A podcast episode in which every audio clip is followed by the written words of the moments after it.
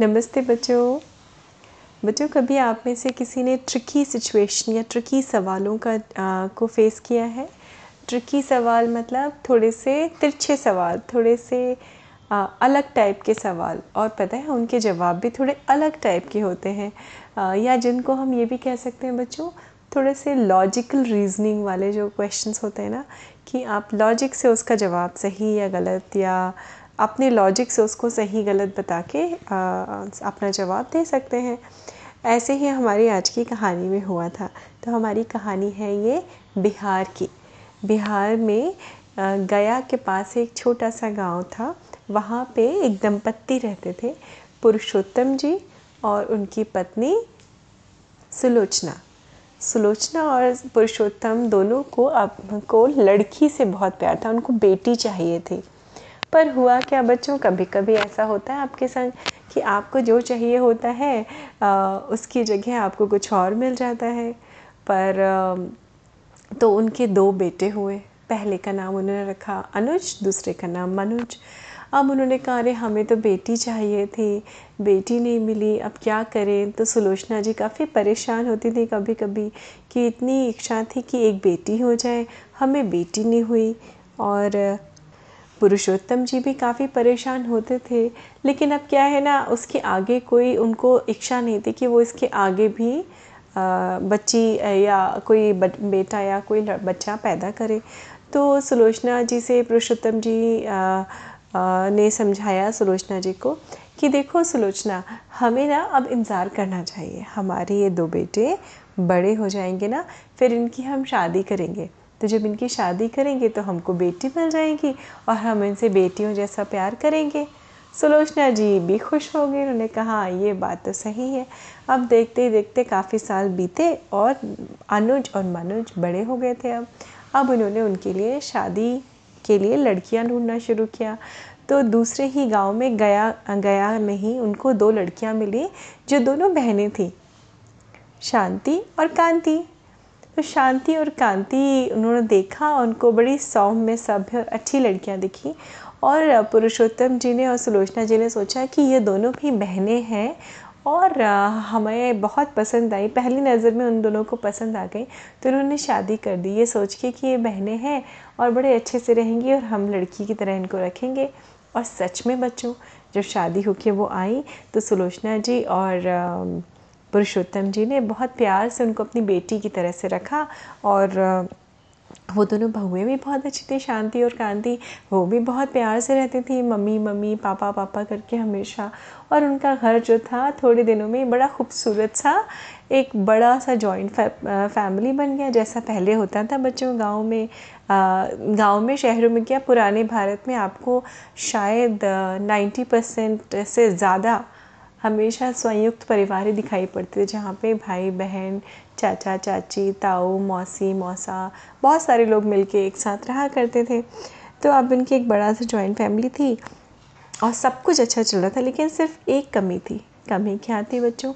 कि पुरुषोत्तम जी और सुलोचना जी अपनी बहुओं को बेटियों से भी ज़्यादा मतलब बहुत प्यार करते थे।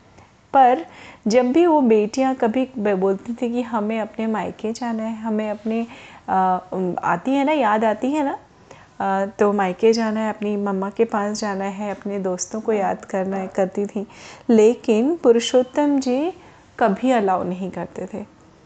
तो थोड़ा सा दुखी हो जाती थी। कई बार लोगों ने रिक्वेस्ट की वो नहीं माने कि, कि तुम्हें कमी क्या है यहाँ पे? सुलोचना जी हमेशा बोलती थी कमी क्या है? तुम तुम लोग यहीं रहो ना अब रह लिए ना इतने साल अपने मम्मी पापा के पास यहीं रहो। अब वो फिर दुखी हो जाती थी कि ऐसा क्या ऐसे चलेगा कब तक चलेगा क्योंकि जहाँ से हम आते हैं बच्चों वहाँ की याद तो हमें आनी बहुत लाजमी होती है ना? बहुत नेचुरल होता है कि हमें याद तो आएगी हमारे फ्रेंड्स हैं। तो शांति कांति के फ्रेंड्स थे उनके आ, उनके सहेलियाँ थीं, उनकी बहुत सारे, बहुत सारी मेमोरेबल चीज़ें थी उस, उनके गाँव में जहाँ गया में, जहाँ वो रहती थी। अब ये सब उनको बहुत मुश्किल हो रहा था तो वो अपने हस्बैंड से बोली तो उनके हस्बैंड्स ने दोनों अनुज और मनुज ने बोला कि भाई हम तो कुछ नहीं कर सकते हैं क्योंकि इस घर में तो भाई मम्मी पापा का ही आ, कहना माना जाता है। तो शांति कांति बेचारी बड़ी परेशान थी। हालाँकि उन्होंने इस दुख को ज़ाहिर नहीं किया लेकिन फिर भी थोड़ी परेशान थी। एक बार फिर उन्होंने हिम्मत जुटा के अपने पापा से ससुर से जो थे पुरुषोत्तम जी से बात की। तो पुरुषोत्तम जी ने कहा ठीक है चलो, इस बार तुम लोग अपने गाँव घूम के आ जाओ, लेकिन एक शर्त पे। अब दोनों बह, दोनों बहुएँ शांति और कांति इतनी एक्साइटेड हो गई कि बिना शर्त सुने ही उन्होंने हाँ बोल दिया। हाँ हाँ हाँ हाँ हाँ पिताजी हाँ पिताजी, ठीक है ठीक है ठीक है, हमें मंजूर है, हमें मंजूर है।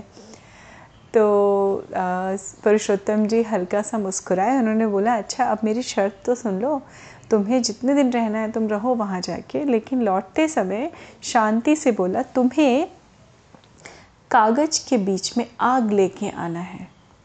लेके आओगी? और शांति से ये बोला और कांति से बोले, तुम्हें कागज़ के बीच में हवा लेके आना है। अब ये दो चीज़ें तुम लोगों को लेके आना है। जाओ, मैंने तुम्हें तीस दिन का समय दिया, तुम आराम से अपने गाँव में रहो। लेकिन अगर तुम लौटते समय ये दो चीज़ें नहीं लेके आई तो तुमको दोबारा मैं अपने गाँव नहीं जाने दूँगा।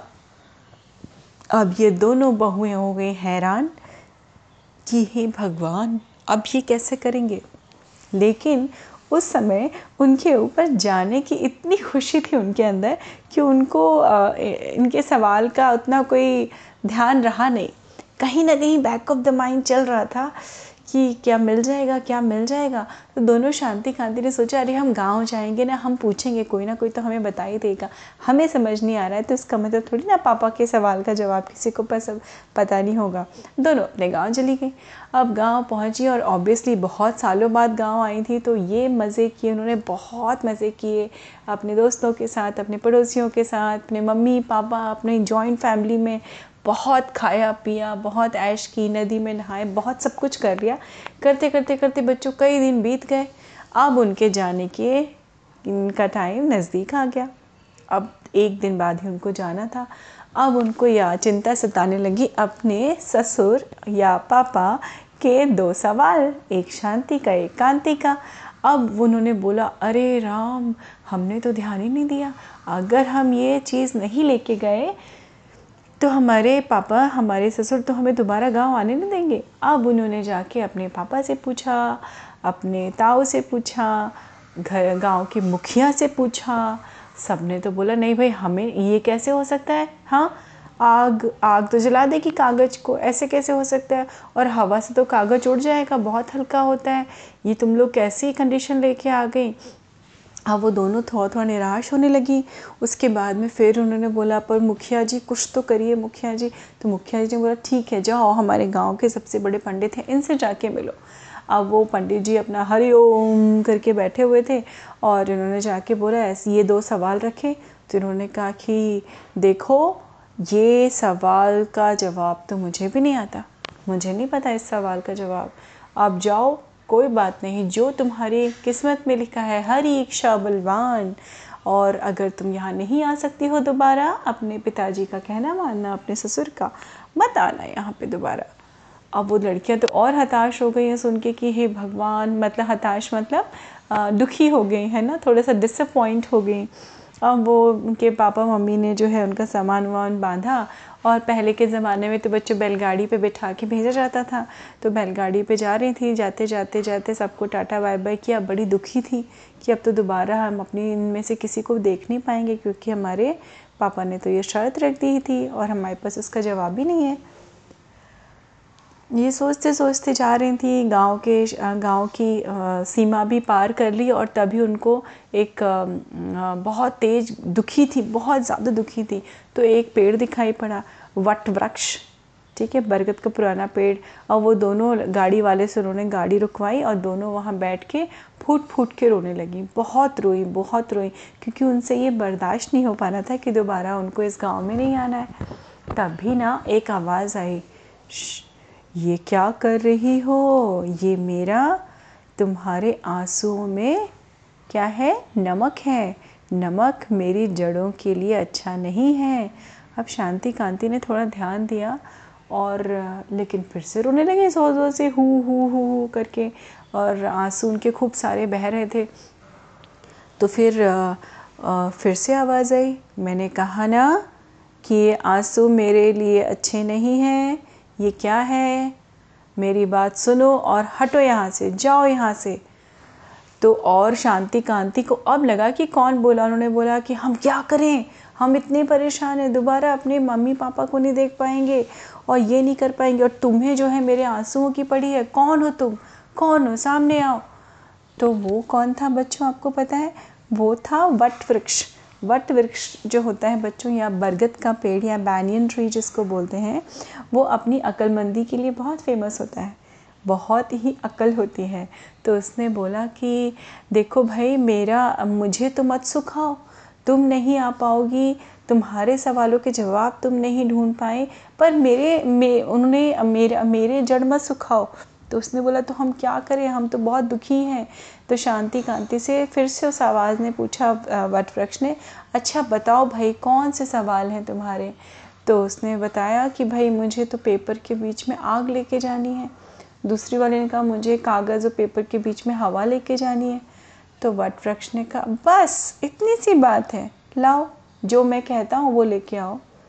तो दोनों एकदम खुश हो गई कि आप सच में कर दोगे ऐसा। तो वट वृक्ष ने कहा हाँ मैं बताता हूँ।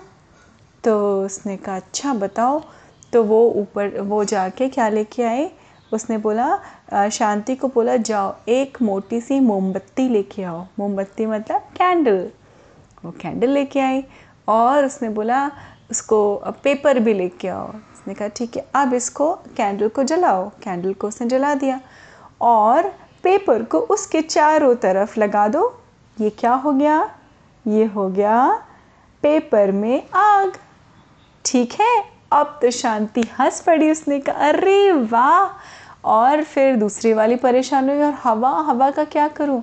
तो उसने कहा, देखो, इस पेपर को फोल्ड करो। एक पतली सी फोल्ड करो, फिर उसको पलट के दूसरी फोल्ड करो। ऐसे करते करते करते करते। बच्चों, आपने वो जैपनीज़ फ़ैन देखा है ना, जिससे हम लोग हवा करते हैं? वैसा उसने फ़ैन बनवा दिया। और बोला, देखो, इसको हिलाओ तो हवा आएगी ना। अब तो कांति ने कहा, अरे हाँ ये तो बहुत अच्छी हवा आ रही है। ओ my God thank you so much और दोनों तो एकदम खुश हो गए।